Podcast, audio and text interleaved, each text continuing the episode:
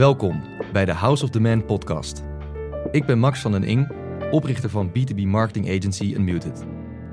Samen met Jonas van der Poel, onze head of content marketing, bespreek ik elke week een onderdeel van het nieuwe B2B marketing playbook. In 30 minuten ontdek je de strategieën, tactieken en best practices die je eigenlijk gisteren al had moeten toepassen.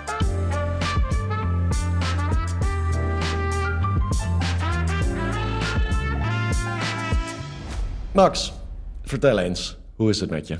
Ja, het gaat goed met mij. Ik ben op dit moment uh, op vakantie in uh, Valencia.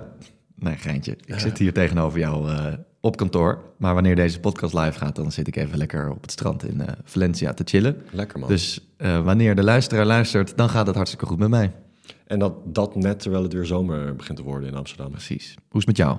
Goed, goed. De zon schijnt. Goede ochtend gehad. Zin in deze podcast. Leuk onderwerp gaan we even een lekkere deep dive doen. In, uh, nou ja, daar gaan we het straks over hebben. Daar gaan we het straks over hebben. Tijd om naar de eerste rubriek te gaan. De LinkedIn-post van de week. Ja. De LinkedIn-post van de week is van Kevin Indik. Het is een lange post, we gaan hem niet helemaal lezen. Maar het is vooral de strekking van het verhaal. Had ook wel wat leuke engagement. We twijfelden nog eventjes of dit een sponsored post was. We denken van ehm, niet. We denken van niet, anders had hij dat echt wel uh, benoemd. Um, maar Kevin is... Uh, uh, volgens mij gewoon heel erg uh, fan van deze tool. Kevin is iemand die ik al jaren volg. Echt mega uh, autoriteit op het gebied van, van SEO. Zeer grootschalige SEO. Echt een legend. Echt een legend. Heeft bij Atlassian gewerkt, G2, Shopify. Um, dat zijn echt een soort van de behemoth mm -hmm. SEO-organisaties. zeker een G2 en een, en een Shopify, zeg maar. There's nothing else out there, zeg maar. Ja. Um, Super slimme gast. Slimme gast. Goede, goede om te volgen op LinkedIn uh, als je geïnteresseerd Chille bent. Dude, maakt heel veel content, heeft een hele goede newsletter. Uh, heeft volgens mij ook een Substack, soort van community-achtig. Uh, helemaal, helemaal goede vibes. maar ook op LinkedIn deelt hij altijd goede, ja, goede, goede kijk op dingen. En hij heeft altijd een mening en hij is altijd kritisch. En dat, dat vind ik altijd lekker. En vandaag, althans gisteren, um, heeft hij een post geplaatst. En hij zegt eigenlijk uh, most companies in B2B scale SEO through self-created content. Dus zij schalen hun content door het zelf te schrijven.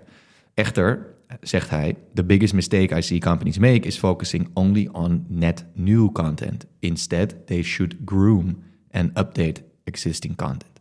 En dat is eigenlijk de strekking. Ja. Zeker bedrijven die al een bepaalde kritische massa hebben aan, uh, aan content, die kunnen waarschijnlijk meer winnen door huidige content onder de loep te nemen dan net nieuwe content eraan toe te voegen. Wat is jouw. Uh... Nou ja, misschien eerst nog even leuk om ook wel zijn uh, te quoten wat hij zegt over why that matters. Mm -hmm. The more content you have, the more you need to focus on existing content because Google and users love high quality across the whole site. Dat is zeg maar, dat, is, dat, dat blijft gewoon belangrijk. Dus dat je een soort van. Ik, heb het zelf zo vaak meegemaakt dat je, je, blijft content uh, posten. En op een gegeven moment kom je bij een situatie waarbij die post van drie jaar geleden gewoon echt niet meer relevant is. En hoe ga je daarmee om als je alleen maar gefocust bent op het produceren van net nieuw content? Um, hij zegt ook: The challenge is knowing which content to refresh and when isn't obvious. Het wordt, dat wordt gewoon heel lastig. En hij raadt een tool aan om uh, daar naar te kijken. Maar um, het is, uh, het is belangrijk om uh, ja, content die al presteert in de gaten te houden, te monitoren, te kijken wat de resultaten zijn, wat de performance is.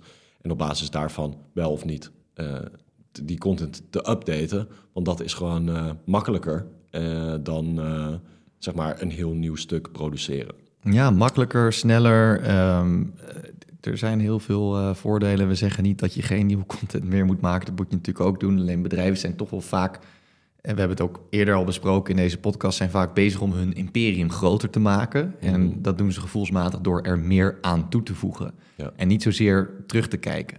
Ja. En dat is sowieso een mindset eh, die we veel voorbij zien komen. Dat soort van set and forget. Eh, de wens om iets te maken en het dan, ja, en dan werkt het toch gewoon. Mhm. Terwijl zo werkt het dus vaak juist niet. Je gaat naar de markt met een V1. Ehm, dat kan een hele goede V1 zijn, dat kan een, uh, een beetje MVP V1 zijn. Dat maakt niet zo heel veel uit. Maar het idee is dat je gaat testen van, hey, slaat dat aan?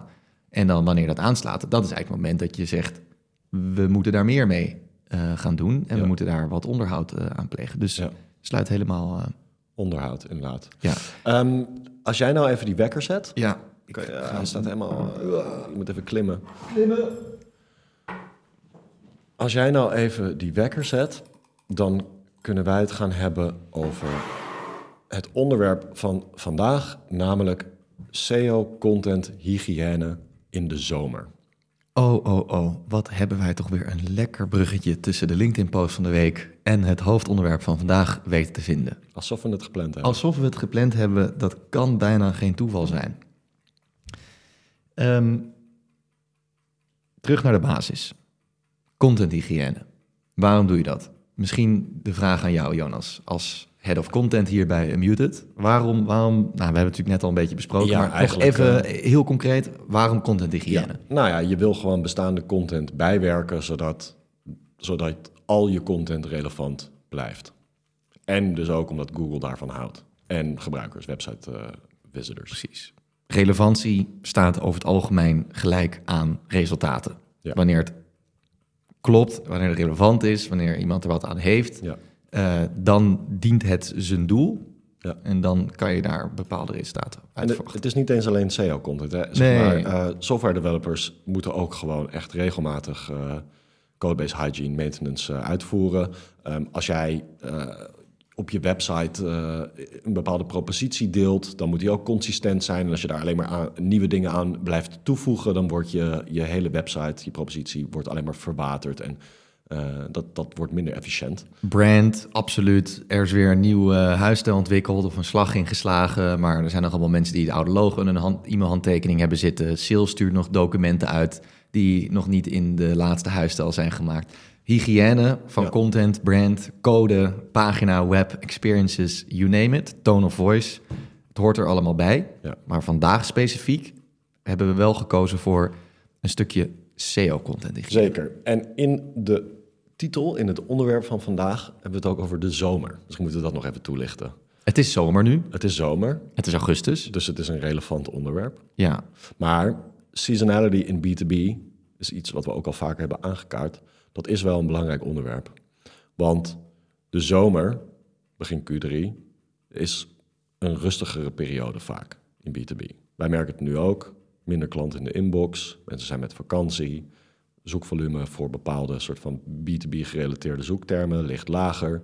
En ja, dat is misschien wel het perfecte moment om in die rust even te kijken wat ligt er allemaal op de plank en hoe kunnen we dat optimaliseren. Het is een perfect moment voor, voor contenthygiëne. Ehm, niet alleen daarom, maar ook omdat je weet dat zeg maar begin Q4 ehm, op een gegeven moment gaat het allemaal weer eh, ja, aanzwellen en zullen er weer mensen op zoek gaan. En dan wil je juist dat alles, dat je huis op orde is, dat alles, eh, dat alles goed staat, dat eh, alles netjes is bijgewerkt. ja. Dus vandaar het onderwerp SEO-content hygiëne in de zomer. Ja, je ziet dat nou in juni eh, loopt het allemaal nog wel prima. In juli, in juni, you know, loopt het allemaal nog wel prima. Ehm, juli begint het echt wel eh, zeg maar wat op te drogen, die sales pipeline. En in augustus zijn gewoon veel mensen wereldwijd met vakantie. Dus zowel bij onze klanten als bij de klanten van onze klanten zijn mensen met vakantie. Dus het gaat allemaal wat langzamer. Ehm, maar voor je het weet is augustus weer voorbij, is het september, iedereen komt terug. Eh, dan wordt alles weer opgepakt. Dat is dus nog eind Q3. En eh, Q4 vanaf oktober is het gewoon echt eh, knallen. Ja. Dan wil je alles goed hebben staan. Je wil voorsorteren op groei. ehm, eh, waar op dit moment inderdaad er minder aandacht überhaupt beschikbaar is. Eh, advertentiekosten nemen daardoor logischerwijs toe. Zoekvolumes nemen af. Gaan die in september natuurlijk weer echt eh, door het dak heen. Ja. Nou, SEO, SEO, SEO-content, of content eh, wat het goed moet doen in zoekmachines, dat zijn natuurlijk eigenlijk deurtjes die je open kunt zetten als organisatie. En dat zijn voordeuren, achterdeuren, een beetje aan de zijkant. Het, het ligt er een beetje aan ehm, hoe relevant het onderwerp is en hoe erg dat aansluit bij nou, een bepaalde motivatie om, om te handelen, of dat het gewoon puur gaat om wat te leren. als bedrijf doe je er goed aan om een heel breed eh, eh, scala aan, aan, aan deurtjes eh, te creëren, waardoor iemand, een potentiële klant, naar binnen kan lopen. Ja. Wat je merkt is dat content wat eenmaal is gepubliceerd, nou, die deur die staat dan zeg maar op een soort kier, maar die staat vaak nog niet wagenwijd open. Dat is pas als die op de eerste positie in Google staat. En als uh, dat artikel is voorzien van alle aangrenzende en relevante subtopics. Dat iemand daar uh, op terecht komt en echt denkt van oké, hier, hier neem ik echt iets van mee en hier, hier kom ik verder door. Mhm. Dan staat die deur wagenwijd open en dan zie je dat er dus veel mensen naar binnen gaan lopen. En wat er natuurlijk zo meteen ook weer gaat gebeuren in september, oktober, november, is dat bedrijven hun advertentiebudgetten weer willen gaan opschalen, willen gaan verhogen, want ze willen het jaar goed afsluiten. Wat dus ook betekent dat er meer mensen die out of market zijn, in market gaan komen en dus ook een onderzoek gaan doen. En dat zal op een gegeven moment ook plaats gaan vinden in Google. Mhm. En hoe meer deurtjes jij daar wagenwijd open hebt staan, hoe groter de kans is dat er uiteindelijk aanvragen binnen gaat komen. Nou, Ja. soort metafoor, eh I don't know, maar dat is een beetje hoe we het, eh, hoe we het plat, eh, plat, plat slaan en, en, en hoe wij dit zien. Ja. ja, en daarbij komt ook nog eens kijken dat... Kijk, veel, veel B2B-bedrijven, eh, tenminste zeg maar veel bedrijven die ik tegenkom... die eh, zijn wel al aan de slag met het produceren van content, SEO-content... maar ook nog, ja, vaker dan niet zonder de aanwezigheid van een eh, daadwerkelijk steekhoudend eh, plan.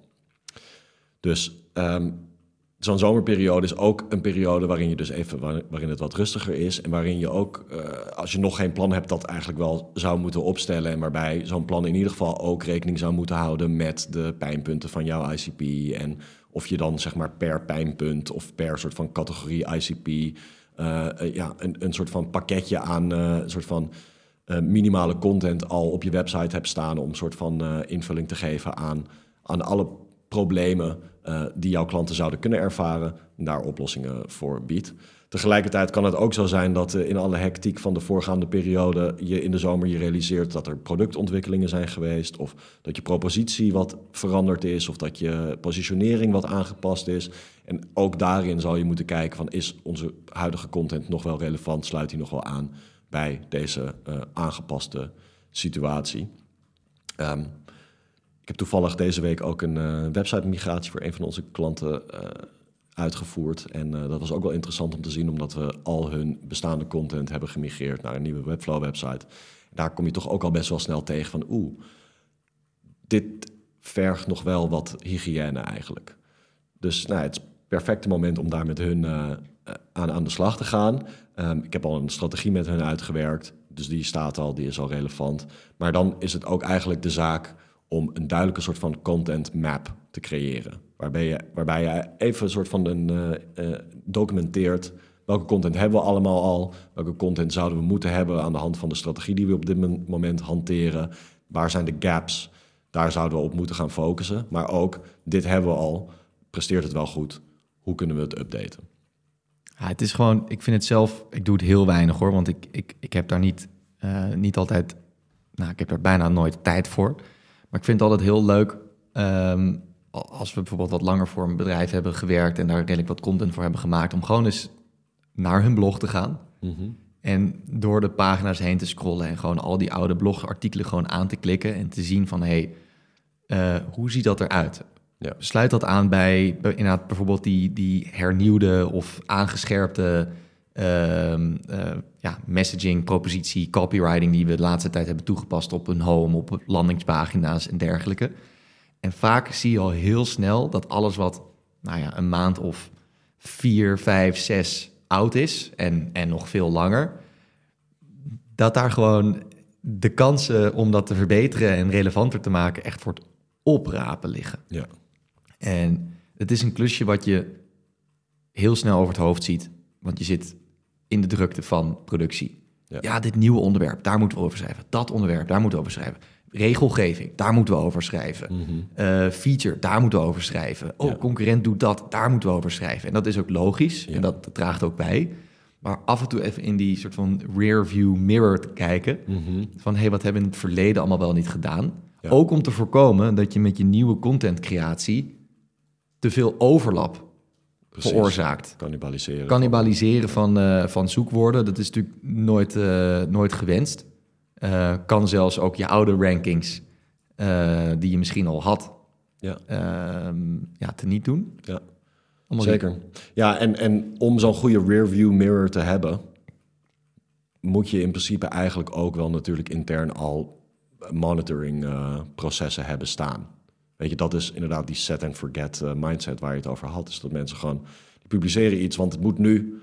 En dan morgen moet er weer iets anders en ze vergeten te kijken wat het eigenlijk teweeg brengt. Of het überhaupt wel iets doet. Of het, eh, Wat zou een, eh, een, een bazaal, eh, bazaal ritme moeten zijn voor een organisatie waar ze niet heel veel tijd aan hoeven te spenderen, maar waardoor ze toch een beetje in die achteruitkijkspiegel Nou ja, kijken? Ik, ik zou wel maandelijks in ieder geval, in ieder geval kijken naar hoe het overal staat, wat de top performing pages zijn.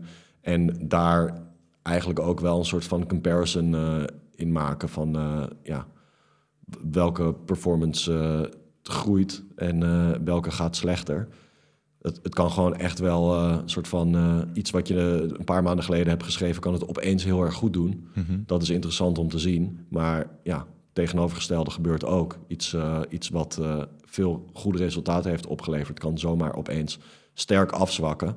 En dan is het toch, eh, dat is een, goede indicatie dat je dat misschien moet gaan updaten. Ja, en, en nog, nog één concreet, eh, nog één stap concreter.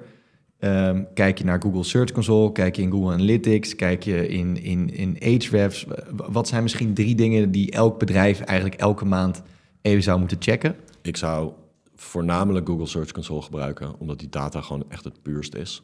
Ehm, Google Analytics natuurlijk ook wel, maar daar heb je gewoon geen eh, ja, informatie wat betreffende specifieke zoekwoorden. En ja, als je in Google Analytics ziet dat eh, een artikel heel veel traffic oplevert, dan kan je in Google Search Console al best wel snel achterkomen dat het allemaal niet relevant is. En ja, dat geeft een vertekend beeld natuurlijk.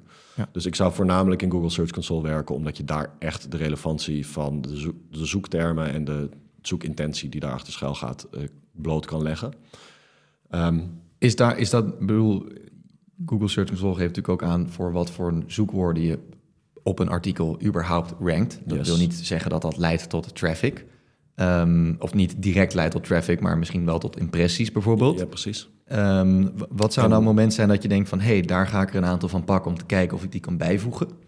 Ehm, nou ja, eh, dat is een sowieso. Dat is als je eh, zeg maar eh, op zoek gaat eigenlijk naar nieuwe content ideeën. Juist. Dan kijk je van oké, ik heb dit artikel geschreven. Ik heb dit deze week nog gedaan. Ik heb dit artikel geschreven. Ik kijk even naar ehm, zoektermen waar het impressies die, die voor impressies zorgen. Ehm, maar dan kijk ik naar een lage average position. ehm, en een niet al te grote hoeveelheid impressies. Dat betekent dat ik dat, die zoekterm kan gebruiken voor een nieuw artikel, want dan is er een lager risico op cannibalisatie. Dus dat zijn zeker goede eh impressies. of Dat, dat geeft een goede eh, indicatie van waar je nog iets nieuws over zou kunnen schrijven. Zeker met soort van custom regex kan je helemaal uitfilteren welke soort van vragen eh, er tussen die zoekwoorden zitten om soort van eh, ja, toch te zien eh, nou, wat, wat tot nieuwe content kan leiden. Ehm, om te ontdekken of je iets moet updaten of niet, is het heel fijn om eh, in Google Search Console soort van eh, de laatste drie maanden te pakken, resultaat van de laatste drie maanden, en dan die te comparen year over year. En dan te kijken voor welke soort van eh, queries er een significante drop in kliks is. Om te kijken voor welke pagina's die queries zijn, om die dan te gaan updaten, om te kijken of je die, die resultaten, die kliks weer terug kunt winnen. Juist.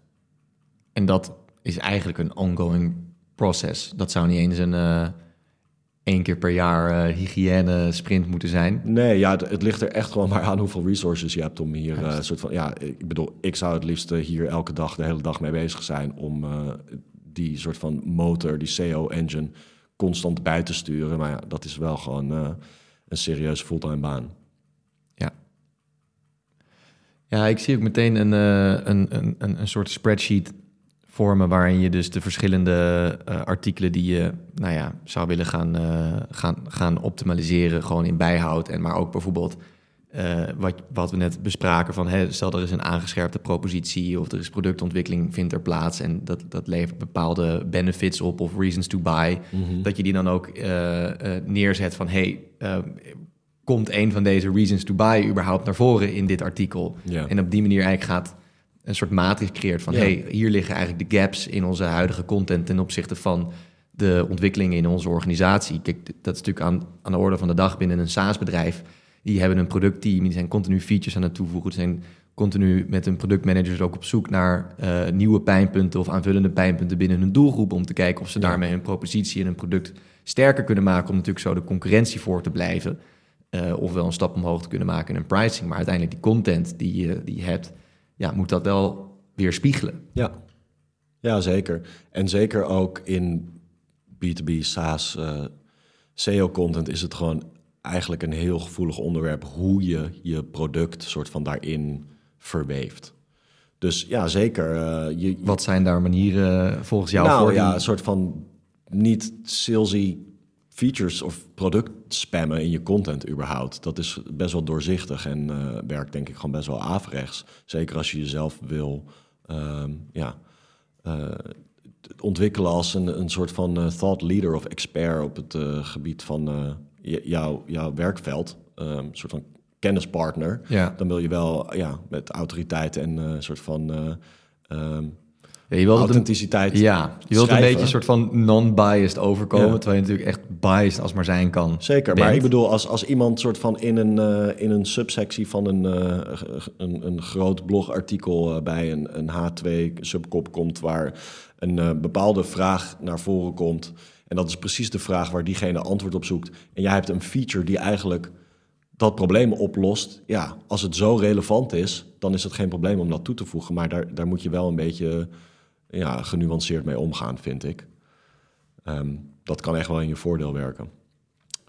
Wat betreft eh, quick content hygiëne wins.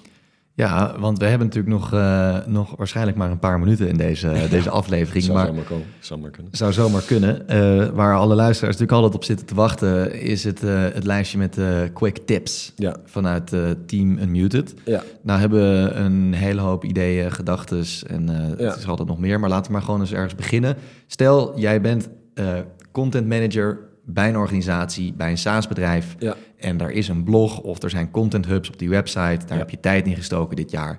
En je denkt, oké, ik luister naar House of Demand. Ik ben het eens met deze twee gasten. Ik ga gewoon die blogs die ik heb analyseren. En ik wil er in ieder geval een aantal van eh, verbeteren. Ja. Die hygiëne gaan toepassen. Want ik geloof erin dat we daardoor in september eh, ja, meer ehm, kansen in de sales pipeline gaan krijgen. Nou, dan wil ik eigenlijk meteen beginnen met eentje die niet per se voor in de zomer geldt, maar meer voor een soort van Q4 is. En dat is het eh, aanpassen van de publicatiedatum. Eh, en dan zeker ook soort van eh, jaartallen in de titels van je artikelen. Waarbij je bijvoorbeeld, ja, misschien in september denk ik wel al in principe in één keer alle 2023 naar 2024 kan veranderen en de publicatiedatum naar vandaag kan veranderen en die pagina opnieuw kan laten indexeren om die eh, resultaten zo relevant mogelijk te houden. Dus dat is dan de H1. Ja, eh, maar dat is niet de publicatiedatum van het artikel. Want die kan je natuurlijk niet naar 2024 eh, Die kan maximaal vandaag zijn. Precies, maar je kan wel Google laten weten... hey, dit gaat over 2024, deze tips. En die heb je al in september gepubliceerd. Dus en dan gaat het om bijvoorbeeld een ultimate guide of een, een wat dan ook. Of zeg maar best practices. Ja. En dan 2024 in plaats van 2023. Ja, dat maakt allemaal niet. eh, dat, dat kan voor heel veel content eh, komt dat vaak voor. En, en er, een van de meest gemaakte fouten die ik ook heel veel tegenkom bij eh, nieuwe bedrijven waar wij mee gaan werken, is dat ze ehm, die datum in de URL-slug hebben meegenomen. Waardoor je dus ook de URL moet veranderen en naar 2024 moet aanpassen. Waardoor ook de pagina opnieuw geïndexeerd moet worden en je redirects moet instellen. En dat is natuurlijk allemaal schrijnend. Dus En backlinks misschien een soort van semi-breken Ja, of niet optimaal. Ehm, dus daarvoor ook natuurlijk heel belangrijk om te kijken... zijn al mijn eh, pagina's, hebben die een, een slug van maximaal drie tot vijf woorden... die begint met eh, de daadwerkelijke target keyword... en zitten daar geen eh, getallen of eh, jaartallen in. Precies. Daarnaast interne links. Als jij iets wil updaten eh, en eh, performance heeft afgenomen... eh, kijk even goed eh, welke andere pagina's uh, daar naartoe zouden kunnen linken met een relevante ankertekst. Zorg ook dat je een beetje wat variatie in die ankertekst aanbrengt. Dus niet altijd precies het target keyword verbatim uh, overnemen, maar ja, speel daar een beetje mee. Het is sowieso een goed idee qua contenthygiëne om interne linkstructuren te verbeteren regelmatig. Ja, het, is, weet je, het is, het is augustus. Mhm. Je bent content manager, content marketeer. Je hebt dingen geproduceerd. Ja. Ongetwijfeld. Je hebt dingen toegevoegd aan je website. Je hebt landingspagina's verbeterd. Je hebt landingspagina's toegevoegd. Je hebt misschien case studies gemaakt. Ehm, er is van alles en nog wat gebeurd. Nu is het moment om even te kijken van... oké, welke content, welke pagina's hebben we allemaal... waar hebben we allemaal over geschreven... en zie ik kansen om in die artikelen die ik al heb... toch even weer intern te linken naar een van die andere pagina's. Ja. Google gaat er heel lekker op. We hebben het zo vaak gezien dat het verbeteren van interne linkstructuren... vaak tot een directe uh, toename uh, in, in, in uh, Google Search Console leidt, of dus ook in, um, gewoon in de search engine van Google überhaupt.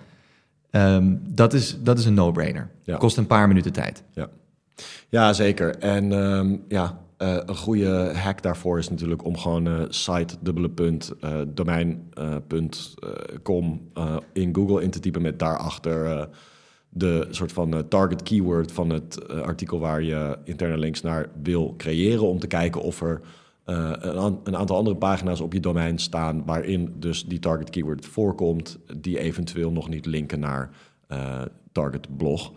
Um, dat is een interessante. Um, ook het toevoegen van custom visuals is echt heel belangrijk. Zeker in wat langere artikelen of wat langere pagina's. Wil je gewoon die tekst opbreken met relevante afbeeldingen of illustraties. Uh, het liefst geen stock images. Dus ja, ga even na. Hebben al je artikelen custom visuals? Zijn die visuals geüpload in een .webp formaat, wat ervoor zorgt dat het uh, ja, uh, snel laat en de performance ten goede komt? Ja, weet, je wat het, weet je wat het leuke hiervan ook is? we, kennen, we weten allemaal, een, een contentrol, dat is een content marketeer is altijd druk. Is altijd bezig om iets te maken. Er is altijd iemand binnen het bedrijf die iets van die persoon wil. Er is altijd het volgende artikel wat geschreven moet worden. Deze persoon is druk, hoe je het went of keert. En er is altijd uh, nog meer druk, want het artikel moet vandaag live, want dan kan sales het gebruiken en dan, mhm. dan staan we er goed voor. Ja. En dat is vaak ook het moment dat je als content marketeer helaas gedwongen wordt om uh, shortcuts te nemen. Dus je maakt maar een screenshot ergens van, je uploadt het even snel. Het is de ene keer in JPG, de andere keer in PNG. Het is een groot formaat dat je op je monitorscherm hebt genomen. Het is een klein formaat. Er zit geen inconsistentie in, maar dat was op dat moment ook fijn, want er was een hoger doel, namelijk überhaupt publiceren. Maar vervolgens had je het gepubliceerd, je ging de volgende dag weer aan het werk, er lag weer een volgende taak op je te wachten. Dus je kon niet teruggaan naar dat artikel om het toch eventjes op de goede manier te doen. Wederom, vandaag, deze weken, is het moment om toch wel even eh, die tijd te, claimen. WebP uh, ervan te maken. Toch even te vragen of de designer er wat mooier van... Oh. Nog één quick hack op dat ja. uh, onderwerp is natuurlijk dat je ook gewoon uh, visuele afbeeldingen van competitors of gewoon een Google afbeeldingen search kan gebruiken. Waar, waarbij je misschien een, een illustratie ziet waarvan je denkt: hey, die kan ik best wel makkelijk namaken in onze brand colors. Precies. Doe dat gewoon, maak hem beter. Uh, Al tekst beschrijvend, uh, dat soort zaken. Uh, allemaal meenemen. we hadden nog heel veel. We willen dat heel graag met de luisteraars bespreken in de Experiments Club Slack community. Kunnen we er misschien nog eentje doen? Um, of twee? Als je de tijd hebt en access to a software developer, um, Bouw een table of contents voor je blog. Dat is zo chill om uh, mee te nemen. Het is gewoon goede UX. Mensen vinden het fijn, zeker in lange artikelen, om gewoon ergens op te kunnen klikken naar dat stuk in een, in een tekst wat relevant is voor hen. Um, als je dat mooi kan toevoegen aan al je blogs in één keer en die table of contents wordt gegenereerd op basis van de H1, H2, H3 uh, subheadings, dat is echt een big win. Dit is een enorme win je ziet dat Google het ook fijn vindt dat mensen op een pagina terechtkomen en makkelijk en snel tot de kern van hun eigen zoekopdracht kunnen komen. Of tot het antwoord op hun zoekopdracht kunnen mhm. komen. Hè? Dus mensen gaan naar Google omdat ze iets niet weten... of omdat ze iets willen ontdekken of dat ze iets willen begrijpen. Zij willen niet 15 minuten lang jouw artikel doorlezen... waarvan ze waarschijnlijk 80% al kennen of snappen. Maar ze zijn heel erg op zoek naar dat ene punt wat ze zelf over het hoofd hadden gezien. Of dat ene inzicht wat ze zelf nog niet eh, tegen waren gekomen. En zo'n table of contents ehm, stelt hen in staat inderdaad om meteen naar, nou, weet ik veel, je, je zesde eh, H2 eh, toe te klikken. Daar even te lezen en te consumeren wat die, wat die nodig had. En vervolgens een, een happy reader te worden. Dus dat is inderdaad echt een, een mooie quick win. En die kan waarschijnlijk ook als het goed wordt uitgevoerd door een developer of als je op Webflow zit, doe je het lekker zelf. Ehm, het is gewoon een oplossing die gewoon al je blogartikelen in één keer mooier maakt. Ja. Hard. Key takeaway, Jonas. Wat is jouw key takeaway? Oef. ehm, ah, voor B2B bedrijven die serieus gecommitteerd zijn aan het uitvoeren van een gedegen SEO content marketing strategie, vergeet niet ook adem te halen. En na te denken over waar je mee bezig bent. En even stil te staan en te kijken, wat heb ik allemaal gedaan? En is het allemaal wel in orde? Cool. Nice. Ja, mijn key takeaway is toch wel echt dat eh, augustus, juli, augustus zijn de maanden om alles wat je al hebt gebouwd, om dat nog eens kritisch onder de loep te nemen, om ervoor te zorgen dat het echt optimaal klaar staat voor september. Uh, natuurlijk de laatste maand van Q3, uh, Q4 uh, om de hoek. Ja, dan wil je dat uh, al je content um, leidt tot goede posities in Google, zodat mensen die in september weer in die buying cycle terecht gaan komen en op zoek gaan naar, naar mogelijke oplossingen, dat ze echt bij jou terechtkomen en dat die content tot performance gaat leiden. Alright, mooi. Nou, Hey, um, is er iets waar jij naar uitkijkt uh, volgende week? Uh, kijk ik naar iets uit volgende week? Ja, nou, augustus is gewoon een, uh, is, is, een leuke maand. En uh, volgende week gaan we lekker met videocontent maken aan de slag. En de week daarna is het volgens mij alweer september. En dan starten er weer allemaal nieuwe collega's bij Unmuted. Dus ik, mijn lol kan niet op. Ja. En die van jou, waar kijk jij naar uit? Nou, ik kijk eigenlijk best wel uit naar het publiceren van deze podcastaflevering. En de eerste reacties van misschien klanten van ons die, die, die uh, hier hebben ingetuned. Mhm. Mm -hmm. Om uh, ja, hopelijk toch nog even die soort van grote schoonmaak te kunnen bewerkstelligen. Ja, ik kijk er ook naar uit om van luisteraars terug te horen van... hey, jullie hebben me aan het denken gezet. Ik ben dit gaan doen. Ik heb misschien drie blogs uh, te grazen genomen. Maar één weekje later check ik die Google Search Console resultaten... en ver, verrek, jullie hadden gelijk, um, we zijn aan het winnen. Terwijl de concurrent ligt te slapen op een bedje op het strand. Dat zou heel nice zijn. Hey, uh, spreek je later. Arrivederci. Ja, dat was hem dan. Bedankt voor het luisteren naar de House of the Man podcast. Volgende week vrijdag zijn we er weer met een nieuwe aflevering. Volg ons op LinkedIn, Spotify en meld je aan voor onze B2B marketing community, de Experiments Club.